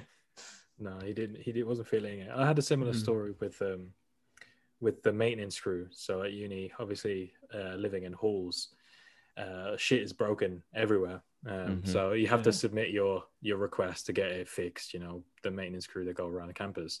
Mhm. Um, and I'm pretty sure it was. I, I had everything broken, but at the time, I think it was my shower head that only had boiling hot water. So I I had to um, I had to when I was showering, I couldn't like have direct contact with the water because it would burn. So I'd have to hold it, cup it in my hand, and let it cool down, and then splash it on me. just get really burnt hands. yeah, I mean, I'd rather have burnt hands than burnt balls. So yeah, to be fair, yeah, To be fair. so uh, I got them in to fix that, and it was uh, I had a late night, and I was just in bed um, sleeping. And the maintenance crew obviously they have a key because if you're on Mm. uh, on campus or in lectures or start uh, something, they can get in and do the work and get out. So I was still in bed, but I think I was like um, like half naked because I just slept in my underwear, and I was still asleep. And I heard and the door opened, and then he had to like knock a bunch of times on my door to wake me up. He was like maintenance. Um, just oh no. watching me and I was like, oh, what? Yeah, just go on, do your thing. Um, oh. um, and then as he was leaving, um, I had a massive poster, um, I have it in my room still, of um, uh, Pink Floyd albums, the ones that are painted on the girls' backs. Um, Yeah, I know. It's pretty, Yeah, fa- it's a pretty famous picture. And he, and there was a, it was a massive poster. And then uh, he looked there, he was staring at it. He was like, which one do you like? While I was in bed, I was like, I was like, I, I don't know that the first one. I'm And he still was half like- asleep, mate. and he was like, I like that one. Uh, she looks Australian, and and left. Lovely. Oh, what an experience. I mean, So are you you you said you're at uni in London. yeah, you, do you live there at the moment? yeah. I, Oh, I mean, I live five minutes away from campus, so I'm sharing a, a house with uh, two mates of mine. I was gonna say obviously I live in Cardiff at the moment, but it's obviously nothing like London. What's it what's the capital been like during all of this? Because you've obviously been there throughout. Yeah, I mean, in the beginning, it was obviously your standard, very quiet everywhere. Mm. it was it was eerily quiet a lot and it got really boring i mean me and my girlfriend just a whole uh, uh, the thing we did in the day was go for a walk like Yeah. uh, that was that was our entertainment for the day because there was lockdown life, isn't it? Yeah. because there was nothing coming out which was the issue as well it was like all tv shows uh, are paused and every Mm. there's nothing to do like you quickly run out of stuff to watch on netflix I know it's horrible, isn't it? Yeah. Mm. So we just started watching random stuff, um, getting into random shows. Uh, Ink Master is a great show if you're interested. Literally a Oh, tattoo haven't heard competition. That. So- Okay, cool. Oh, we I've just been getting into sort of um like murder documentaries and all that. Well, y- you and Paul have both been uh, watching RuPaul's Drag Race, haven't you? Well, that's that's not my that's only my girlfriend's oh, influence. yeah. Oh, uh, my girlfriend loves that show as well, but I Yeah, can't. same. I can't. I, I honest. It's nothing to do with them. I just, I just don't like the show. I don't. Oh like- no, hundred It's all percent. bit. It's really bitchy, yeah. isn't it? I can't stand that. Yeah, it's not my It's- cup of tea just to watch, but um, Mm. I'll pretend to like it. Yeah, I'm, we just uh, settle on something else because she'll watch that in her time, and then she just gets sick of me watching like um car videos of like. so we have a little bit of like we'll watch stuff together, and then we'll watch stuff separately because she wants to watch her stuff. It's Hmm. a it's a lovely little dynamic that we have going. Yeah, at least you meet in the middle sometimes. Yeah, that's but no, plan. like you said, walking's just what you can. I've signed up to do buddy three hundred thousand steps in March. Have you? Yeah. I'm gonna make sure you do that now. Well, I, they send they send you a free T-shirt, and you got to try and raise money on Oh. Facebook and all that. But I thought it's something to do, and I get to walk around Cardiff in a ridiculously bright orange T-shirt. So do you have to wear the t-shirt? Is that the rules? I mean, they say to. Obviously, they can't stop you, but hopefully, I'm going to see other people. It's quite a big. This big thing in Cardiff is for some Yeah. It's for a good cause for like um they're raising money to help people who've had the cancer and stuff. But I, it's like a lot of people signed up, so maybe I'll bump into someone Yeah, That's, with that's the same cool. T-shirt. Yeah. Um, yeah, but I feel like I'm gonna die. My legs might give in first. You'll be fine. It's over a whole month, isn't it? Yeah, but it's You, do, it's- you do like ten thousand steps a day. So that's like what? Just 30 days. well, that, yeah, thirty days is a normal month for you. yeah, just walk around a Yeah, bit. yeah. I, I don't do a anywhere. walks. I don't do anywhere near that a day at the moment. Oh, I suppose at the moment, no. But Yeah. I'm going to, hopefully. Well, I will. I'm gonna do it. But yeah, Gives you something to do. That's that's Yeah. really the plan. exactly. Yeah, I mean, I'm planning on moving down close to Cardiff. I'm going to uh, around Bristol. Uh, I've got a placement job at Caldecott. So All right. Yeah. Okay, yeah, that's kind of near where, well, ish where we're all from. Yeah, it's it's closer than where in I our am. neck of the woods. Yeah. Yeah. Yeah.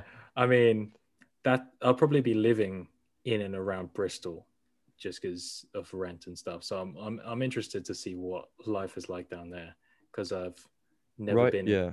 Well, Ryan's at Bristol Uni. He's not here. Yeah, He's the. Big- we should probably Bristol. say that.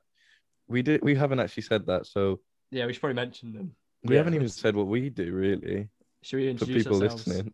hour Very late on, but yeah. Reintroduce. Yeah. Um, go for it, Jack. Well, I'm Jack. I am the front man. I sing, uh, and I play guitar.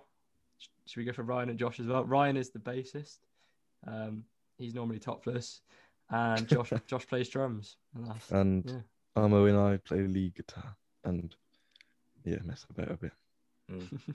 But yeah, uh, that that that was a very quick introduction, very late. But um, what were you saying then? I forgot now.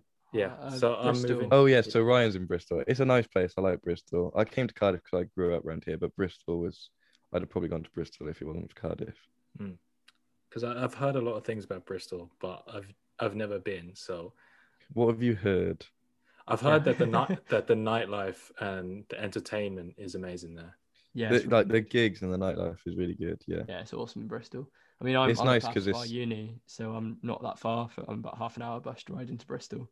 So yeah, I think it'd be nice for you. it- it- It's a bit like a mini London in a sense. You got everything you need, and the nightlife's still good, but it's just Mm. on a scaled down a bit, sort of thing. But it's still good night out. And Yeah, because that's my plan for for the year. As soon as you can, my plan is to go see as many events, whether that be concerts, festivals, Mm. stand-up Mhm. shows, as much as I can. For Yeah. sure, yeah. because I feel like I've missed out a lot over the last year, and it's Yeah. something that I usually do. Like festivals in the summer is a pretty regular thing for me. So yeah. Ah, so nice, yeah. Well, when we're playing in Bristol, we'll give you VIP. Oh, Yeah. actually, we are no, are we allowed to talk about that yet? The thing we were talking about today. yeah, it's been. Uh, Oh yeah, so we'll, we'll probably be supporting a band called Pinch in Bristol. Is that Mm. what is it? Where is it? Louisiana? No, it's No, I can't remember. Crofters' Rights. Oh, Crofters. Rights. Anyway, There you go. yeah, uh, I'd love to. I'd love to come see you guys play live. I mean, That'd be cool. That'd be brilliant. Uh, I want to do more small shows if I can. Um, yeah, the intimate ones. yeah, Yeah. Because yeah.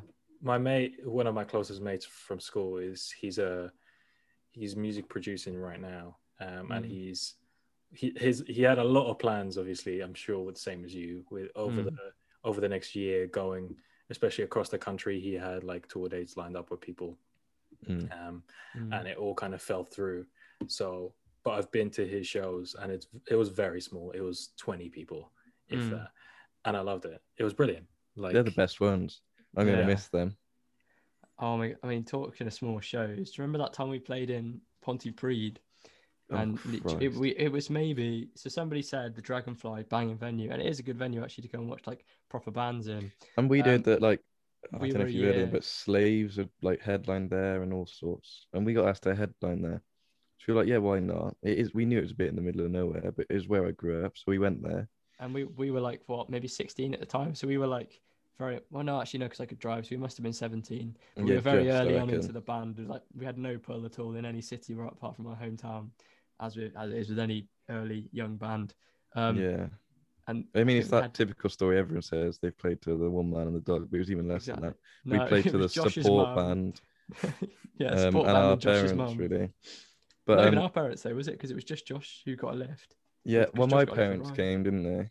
Anyway, I can't remember. um, but luckily, that's been our only show that we've really gone. Oh, for fuck's sake! Where, yeah, yeah. So, um, but no, it, it's nice. It's it's exciting for us because I guess the gigs we've done, we gonna com- we can like we know what's happened with them, but we've grown so much that we don't know what's gonna be next in the sort of like Yeah, last time we played a gig, we would have had what, 400 followers. yeah. It's maybe- weird because normally normally you'd listeners. normally you'd grow with it and it Mm. just become normal. But I suppose it's like seeing someone after years of not seeing them. They look really different. But if you'd have grown with them, you'd have known. I suppose Yeah. the gigs we're going to be doing now are going to be completely different. But I mean, I it's gonna hope. be fun. Otherwise, we're going backwards. But let's not yeah yeah let's not hope it's like a Pontypridd Mm. again Yeah. but no it'll be good i'm excited I mean, how many how many uh, people do you have you had on your last uh, gig or your biggest gig? What was i uh, suppose the one our last one we said about the last headline gig in Charlie. ross must have Mhm. been close to 200 people wow. yeah, and it's um, it's not actually a venue. So wow, it's quite interesting actually because um, my, me and Ryan uh, both got birthdays in the same in the same week. Well, mine was the third, Ryan's the sixth of March, and um, so we thought we'll have like a party, but you couldn't really have a party because police had shut it down. So why don't we just do a gig? Um, so we we knew uh, the landlords of this pub just from going there, um, Yeah. and and we because we couldn't like- really find anywhere that was going to be happy with what our idea yeah. was Um, and and we were just like, can we play in your pub? And we won't charge, we won't like take any payment or anything. It's like like a normal pub band would. And they were like, yeah, sure. Expecting us to get like I think they like thirty people. They said they wanted or something. And then like, I remember sat in spoons before, and we were like, really well we were sorry we were we were there so we always had to set up and we were like Mm, where is everyone mm. and i messaged one of our mates otto and i was like like are you coming and he was like yeah i'm just in spoons with some people i was like oh who you with and he was like i, I can't count like they, everyone just went to spoons first and then they all sort of came Yeah. down and then it was the most um, amazing. the police ever. got involved and The like police, the police did turn up actually, but then they just kind of like walked through. they threw some people out in the and the pub did but then somehow they got over the back gate and came in through the toilet like the fire it's exit it was mad, crazy Yeah, but it um was very it was fun. it was really good and then like a few Mm. days before i was sort of like shit we got our like we're putting on our own gig and we don't have like the stuff we need for it and so i had to go to birmingham i bought these like 300 quid speakers and i brought them back and i i used to work in this drum place and my boss sort of did Oh, you got a name drop now. Ah, you got that. a name drop. Yeah, no, all I was going to say is, and I sort of took them in, and I was like, I don't think they're really working. And he was like, No, and the both the top speakers are blown, so I had to buy some of them, like next day delivery, fit them, and all that. And we got them there, and it was t- too fucking loud, if anything, wasn't it? It was really it was- loud. Yeah. It was good. It was great. I'm glad that that was second to last gig because it, it was nice to see that as our last gig in a way. Mm. And so what do you what do you expect now when you play a next event that's that's open? How many people are you thinking? I I- think I mean- because it was our hometown, I think we'd get the brand the same again because it's in the middle of nowhere. We we knew some of them, and some of them had traveled from like Hereford and that, which we had a few fans in. So I think now the gigs are just going to get bigger, like spread out more. Yeah, I mean, obviously, we're hoping we're not going to play in our hometown. I mean, we're already union that. It's going to be like our target uh, cities would be like Bristol, Birmingham, Cardiff, um, London, yeah, yeah, London, all that kind of thing. because So, obviously you can obviously- see on Spotify our cities go London, Birmingham, Bristol, Cardiff. And then it's LA, weirdly, but yeah, then yeah, yeah, there you go. But then as we branch out, expect it to get smaller. So like you branch that go to London where we're not from, and you expect to get I don't know, maybe fifty people if you're lucky, uh, in a tiny little venue, and then do you know what I mean? So like for for us that'd be bigger because it's not in a in, in our hometown. It's not as easy. But yeah, we want to shy away from them small pub gigs that are fun to put on and a lot Yeah. of effort and it's great, but we don't live there anymore. So we we're going to get on sort of as many support shows with touring acts as we can and put Mm. on some small headlines in Cardiff, Bristol, Birmingham, stuff like that, which we got planned. Just because then that way you're it's just spreading the word and you're still gigging and I think it's just gonna be a lot of fun this year. And if we can play in, into next year, so I think it should be great. Yeah. I mean, are you guys making uh, money off of the the gigs, or is it just exposure right now? I mean, when Well, I you mean- support you you're expected to it's sell a certain like- amount of tickets, aren't you? And then You do take a door, like you take something off doors, but it's like minimal. You get like a The to do a incentive- show. So. Yeah, the incentive is you get to support a touring act, and then I mean, when Mm. you do do a headline, obviously the one we did, we just did for free in classes a sort of party, and it was a pub, and they just sort of Yeah. that was a bit different.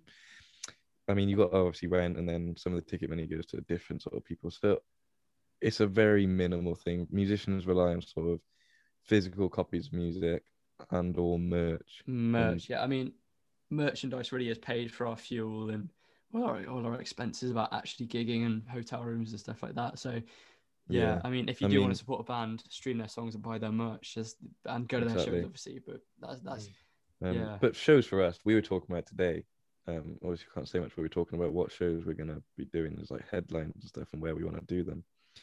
And it's sort of like mm. even if we charge a couple quid a ticket and we break even, it's not even it's not about how much we make. It's just like, especially now, like just getting back out and gigging.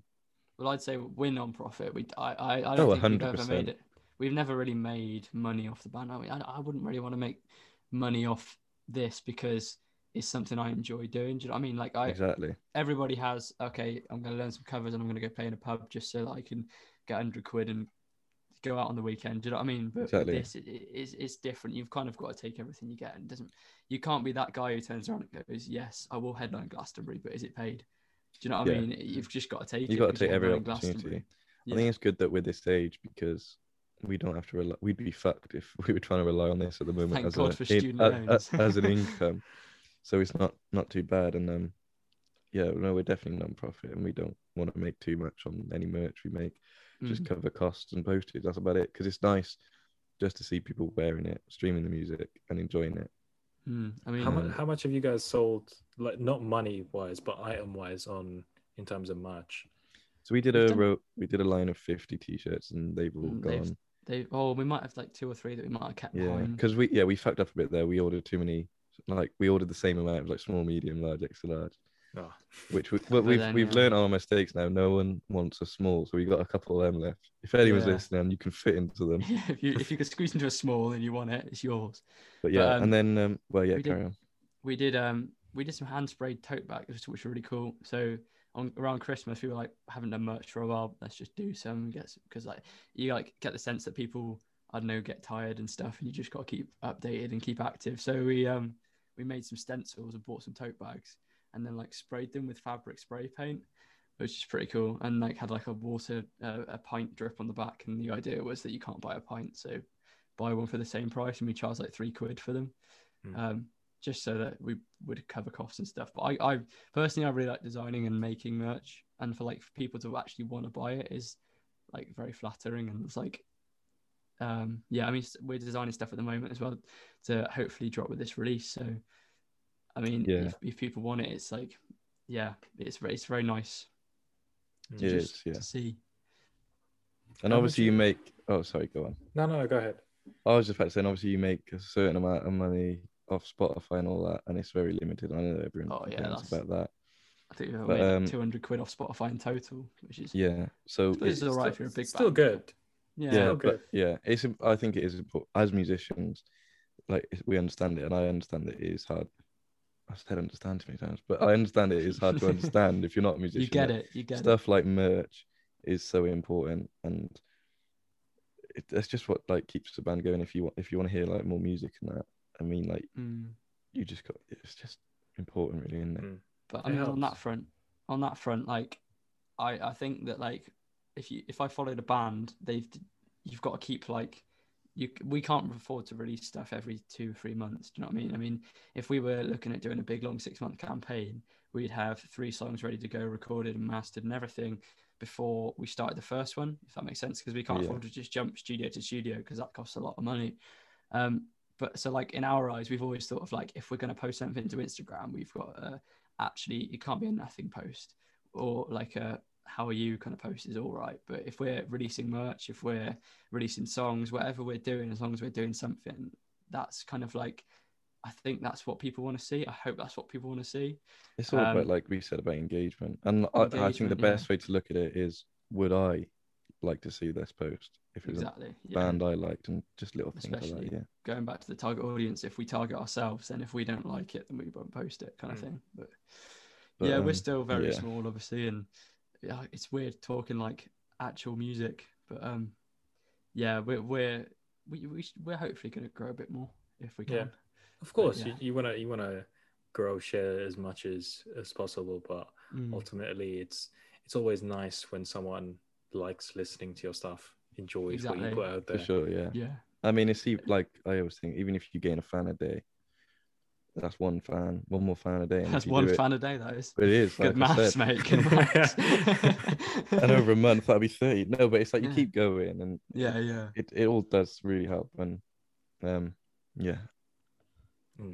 I mean, how much are you guys like filming behind the scenes? Because I love personally, it, this could be an idea, maybe not, but I love watching the the growth, especially later on because you can always look back to to how it started um, and small mm. clips just of in the studio or working late or stuff like that is is always nice bef- before the documentary comes out yeah well, no, oh, we got loads of stuff from the studio and all that and obviously you can't do a lot of filming at the moment but it's i guess even in a few years looking back on a photo you might take of all of us on a zoom call it'll be like you'll laugh we'll laugh about it then it's shit now but in a few years we'll look back and laugh about all this covid situation i think. Exactly yeah. And i mean like yeah but I mean, we managed to get in the studio in july which was pretty cool. Um but yeah and then we were running around like uh, with like vhs apps on our phones making sure we like recorded loads of stuff because we wanted to we put it all out in like a lyric video for our song that came out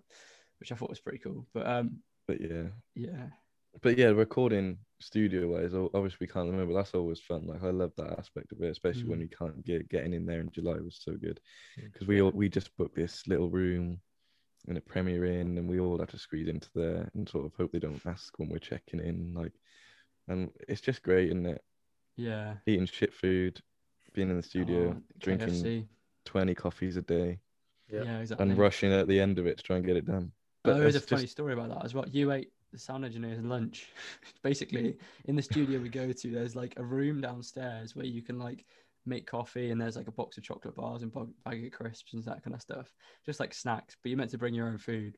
But we didn't realize this for the first uh, time we went around to record Take It Away. So we were kind of just like kept going down for more chocolate bars because we were hungry. We hadn't eaten for 12, 15 hours or however long. And um, and like for the second day or something, you open the fridge to get the milk. I was like, oh, pork pies and a meal deal, and you just ate it. And then the um the the sound got well, the producer Tom came up to the thing, uh, came up to the who ate control room. pork pies? who ate more pork pies? Oh yeah, but tell you what was good though. It, was it a good pork pie? Was it worth yeah, it? It was it pork was. and apple, I think it was. Oh, oh, they are the best, pork and apple. Mm. or the barbecue ones from Aldi are quite good as well. I don't like barbecue. Oh, when they see, I don't like barbecue either, but they were good. This is a thing. Barbecue based on pizza, yes or no? No. Yes. Yeah. Oh no. Depending what about on pineapple. Yeah. Okay. Yeah, I can do. We'll let you off. Yeah. Yeah. Pineapple on a barbecue base. nah, nah, nah, nah, nah, nah. I hate barbecue base. It's too sweet. Oh. And, it, it, where we're from, Jack. Everyone else I've asked has said they love it. Yeah, it's uh, it depends on what other toppings you get, right? Because mm. you can't have barbecue base and just like barbecue base and just cheese because oh no no no. That's that's just wrong. You have to get mm. the meat feast and the barbecue okay. base and then right this is key. You leave it till the next day. Yeah of course. Yes 100% because barbecue based pizza the day after tastes better than tomato based pizza. I think all pizza I, does. I think all pizza taste i always leave as much as i can for the next day. Wake up oh yeah. pizza. although you can take it too far. My girlfriend has got a reputation for eating, I don't know, like fish and chips the next day and stuff. That is too far. Like after it depends. out. It depends what it is. Chinese yeah. is acceptable. Chinese yeah. is good actually, yeah. Yeah. Indian's acceptable. Oh, a curry the next day from an Indian seems to always be so much better. Mm, Yeah, it, I don't know good. why, but when it, anything anything that has chips is not the one. No, they're just all like soggy and Yeah, Yeah. they either go hard or soggy. There's no in between. Oh, have you like? Oh, I don't know if you were you there, Owen. Uh, We were like, one of my mates went to go get kebab, and then like we were walking home, and he opened the kebab, and all the grease had dried, and it was like white, like wax on the inside. Yeah, you were there, yeah. yeah. And it was just like the most disgusting thing. He just chucked it straight in the bin, but it was like, oh, it was horrible. It's like you can't imagine like eating that, even if you like couldn't see the wax, it's still gonna be there, isn't it? I Like, think the- the sometimes you just got to accept fate. And the other day I had some cheesy garlic bread from this place, and this like paper they put in the box had stuck to it, and it had all like congealed, and I couldn't rip the paper off, and it, it was all in one, so I just ate it. Yeah, I respect that. You're Yeah, still alive, aren't you? So Yeah. As of yet, but we don't know how you're going to get on with your mince tonight. Yeah, I'll be fine. It'll be fine. I should be fine. yeah. Yeah. I mean, I've had recently. I had um really bad food poisoning from chicken sausages that I that I I 50, Chicken sausages. Oh, right. They're a yeah, thing. they are right. So wow. I'm trying. I've, I'm trying to be a bit healthier and not have pork sausages because Mm. they're they're a lot worse for you. So Lidl sells chicken sausages for about the same price, and I was like, Mm. okay. And I've had them loads before. It's not the first time I've eaten them. And I was cooking, and obviously, I think I had a lecture, and I was rushing a little bit, and I just I cooked it, and I had a look at the sausage, and I was like, that looks. It could be, yeah. I, I 50 50 it, right? It really, if I should have, I should have put them back in the pan and been like, okay, give it a couple more minutes. But I was like, you know what? I'll be fine. Um, Mm. So I ate you're- them. Your gut instinct was right, and you chose to ignore it. Yeah, it That was. says something, didn't it? Yeah, it was. But, you know, I 50 50 it before and I've come out all right. So, I mean, uni life, and also you don't you don't have to go at the moment, so you can stay indoors and see it Yeah. off, Was it was it an online lecture? yeah, obviously. Um, yeah. So, Well, why don't you just bring your laptop downstairs? yeah, I mean, uh, it's too late now, Jack. But Yeah, next time. I'm sure you'll do that. Yeah, no, reminisce. it's uh, but it's the. I don't think I've ever had food poisoning like it because I started off and it, obviously it takes a while to kick in. I was like two hours later, I was like, oh, I feel a little bit, you know, a little bit dod- dodgy today. I was like, ah, I'll, I'll just, you know, I'll just work it off, just do my thing, and it, and I was like, another hour later, uh, I was I was sitting there, I was like, I have an excruciating pain in my back, and I've done nothing. Like I've I've been I've been sitting and I was like, okay, I'm gonna lay down for a bit. And then another hour later, I felt like I was dying. I was Oh, I was sweating. I, I was in so much pain. Uh, I just had to find a position that that felt comfortable, and it wasn't very. I'll tell you how you can avoid that. Me Not and very Jack have both done it. Me and Jack have both done it. I went veggie in January. You did it last year, didn't you? Oh, I did. Yeah, it was really good actually. have you ever yeah. been vegetarian? Uh, I have involuntarily. Okay, because I, I What, like for I'm one not, meal? No, I have for like a while. I just realized that I hadn't been eating any meat or anything. Ah, right. See, Okay, yeah. right, yeah. I think because I'm not vegetarian now, but I don't eat as much meat, and I think I don't know. I think you realize how much healthier you can be without it. Because Mm. Like obviously meat's not unhealthy, but when you can eat meat, you always eat the worst meat, like McDonald's and Yeah. kebabs and all that. And there's like so much nice veggie stuff. Like it's actually amazing how good. We're not getting veggie- paid to say this, don't worry. No, no, no. Any vegetarians want to sponsor the podcast? Yeah. yeah, but um, it really is good. Yeah, I mean, Yeah. I I do like like ve- vegan and vegetarian food. Like, there's a lot of things that are better in my mind that are vegan and vegetarian then Yeah, yeah, I think I mean, so. Ryan's been vegetarian for like three or four years now, hasn't he? And he's Yeah. even got a vegetarian symbol tattooed on his leg. Fact. Yeah, that No, says something not. about him. Yeah. But no, I don't get. I wouldn't go vegetarian and then eat fake meat because there's so many vegetarian things that do taste nice. yeah. Mm. My cousin is a is a vegan, and he has he has a gripe with uh, vegetarians. He just calls them, uh, uh, what was it, pussies. I think it was. He was, he was like, "What? Vegetarians are just half-assing it. They need to." You may as well go all the way. Well, yeah. I mean, one step at a time. Maybe in 50 years, everyone will be vegan.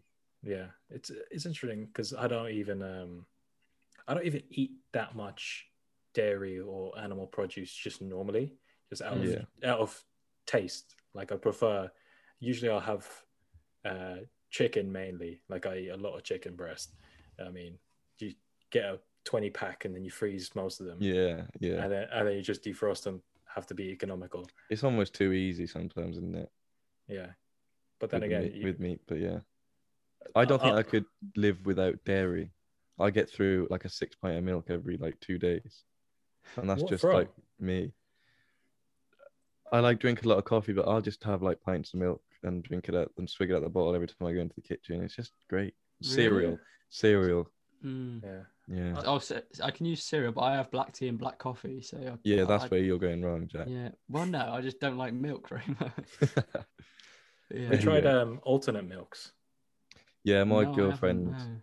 is a, like lactose intolerant and also allergic to soy, so I've been trying all of them. And lactose-free milk, I was drinking at one point. It, it, it's like you know the little tubs you get in hotels Mm. of the What, milk that can like milk? Yeah, yeah, not it's basically tastes like that. And I was living Mm. off that, but it got too expensive. Al- almond Fair milk enough. is uh, is lovely. Like yeah, oats, all right. Um, cashew milk. Has anyone tried that? yeah, it, there's they're just too expensive, honestly. oh, it, it is a. It's just a money-making game, and stuff like that, isn't it? But it, they aren't nice, tasty. It's probably all lies, though, isn't it? It's probably just all like actual milk, just flavour. Imagine. They're just making a mint. just killing people. yeah. Yeah, they're just milking cows and feeding them almonds, calling it. almond. Yeah. there you go. Sorted. yeah, It's That's- business Christ, that went off topic, didn't it? Yeah. yeah. Good I mean, music podcast.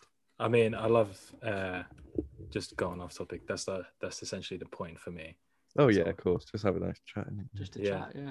That's that's all it is. I mean, who got who are you guys listening to at the moment? Because I've been venturing off music simply because all I listen to now is podcasts.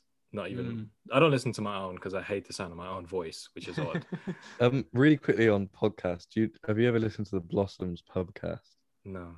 You should try it. That's the best podcast I've ever listened. The, Blossoms, the band. Have you heard of them? No, I haven't. That's how I got into them. They do this thing called a pubcast, where they just do it in a pub. But that's what got me into podcasts. But um, anyway, going back to music, I'm I, I listen to everything at the moment really because if anything new comes out by anyone I vaguely like, I'll listen to it because we got so much time. But I really like the new Wallow stuff. no, that's good. Um, Inhaler is someone that I was gonna say share a big Inhaler. love for. yeah, it's um, Bono's son. So if you like U2, listen to Inhaler. But, Um, yeah, but I don't like U2. They're shit, and Inhaler are well, class. yeah, yeah. To be fair, it's it's like not mutually exclusive. But if you like U2, you will like great. Inhaler. um, I suppose bands like well, like we said on Harry Styles earlier, his new stuff's great. I mean, Yeah, that was like last year now. Um, I'm listening to the Killers at the moment. Just kind of going back to the. I'm yeah, I'm doing a lot of throwbacks to stuff I used to listen to. Uh, Um, sports team, they're from London. Oh, Have you heard of them? sports team. Um, they're a good band. We we saw them play at the the Nags Head. Anyone who's a sports team fan will know what happened there. But They we meant saw to put that we were there. yeah, they meant to put a basically so sports team from London. They meant to put a gig on in their front room, but too many people turned up. They only did it with like a day's notice. So we happened to be in London that day, seeing some like people about music stuff and that. And the day before, like when they announced it, I was like, "Oh, wouldn't it be sick, like to go to this?" And Jack was like, "Like I'm quite forgetful." And Jack was like, "We're literally going to London tomorrow morning." And I was like, "Oh remember- shit, yeah." I was sat in my bathroom on the toilet, and then you sent me it, and I was like, "I've literally just booked you a coach seat to go to London on that day. You're a knob." So then we booked a hotel, and everyone was having a go at me on the way for booking this because we were reading the reviews and people oh were my saying, god, yeah. Anyway, that- was- the curtains were falling down. It was like mold in the bathroom, and all. "Yeah, when like someone tried to get in on like Fire X or something." Anyway, it turned out to be all right. Long story short, they did this great gig at this like pub opposite the house, which had enough room with like one speaker and then like some amps, and the drummer ended up cutting her head open because the bass the bassist fell on her cymbal. And it was just great. That was partly our was fault as well. Because the team, bassist, the bassist um, broke his ba- like his amp. It, I don't know what was wrong with it, but so he gave us, he, well, he gave you Owen his bass to Yeah. hold, and you were like kind of playing along because we kind of knew the songs. And then like um, he fixed it, took the bass back, and like I went to go and jump up to sit on top of his amp, fell off the amp, like because it was a big stack. It was a Fender basement stack. No, not basement. I don't know. Uh, and he fell into the cymbal, and then that cymbal like smacked the drummer on the head. Um, yeah. yeah, Um, eventful night it was. It, It, was, was, very good. That, that that's that's the sort of gigs that I want to be doing. Mm. Like that's they're just so much fun, free, Yeah, sweaty, too cramped, like probably illegal, amazing. staying in a hotel that was It was in Kensington though, wasn't it? It was like a really I think posh it was area. like a one star hotel. it Yeah, wasn't, something 'cause like it, that. It worked out like seven pound between us, like seven pound each between us. in Kensington. I'd stay there again. It was lovely. It, it was actually quite nice. The receptionist was a bit. She didn't speak. No. She just kind of like chucked the key Anyway, at us. That's sports team. That's yeah. a good band. Who else released Yeah. good stuff last year? Oh, um, the Night, Cafe, we like. Oh, as there you yeah. go. Great minds think alike. Night Cafe. Um, They are good. Yeah, there's quite a lot we listen to, do, but I think it's helpful because obviously me and Jack are predominantly like, well, the songwriters, I guess. Like, Mm. um, it's nice that we share the same sort of music taste. Yeah, Yeah. uh, finish it off. I wanna I wanna know what's the the final goal. Where where what is the the place that you guys wanna wanna play at?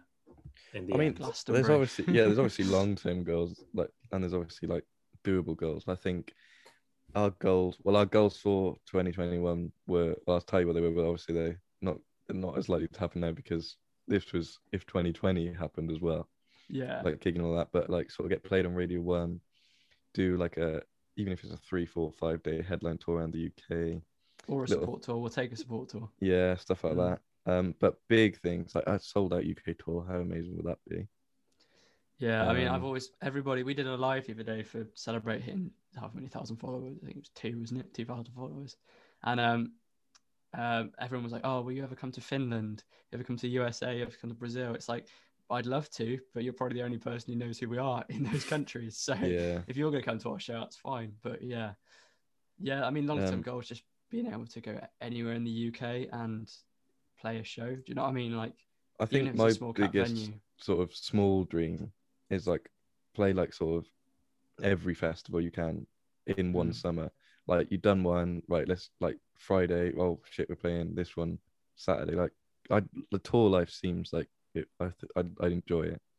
I want to go on tour. Yeah. Like sleeping in a car if you have to, getting up really early, getting a coffee at the services. That's like just like wearing the same clothes, yeah, those are the smiling. highlights of tour. Coffee. Coffee I- at sorry, services. I do love my coffee, but just like smiling, wearing the same clothes, like it's just all. I ju- I'm just quite excited for it, as weird as it sounds. I know it's not for everyone, but I honestly can't wait. Yeah, same. All right, guys.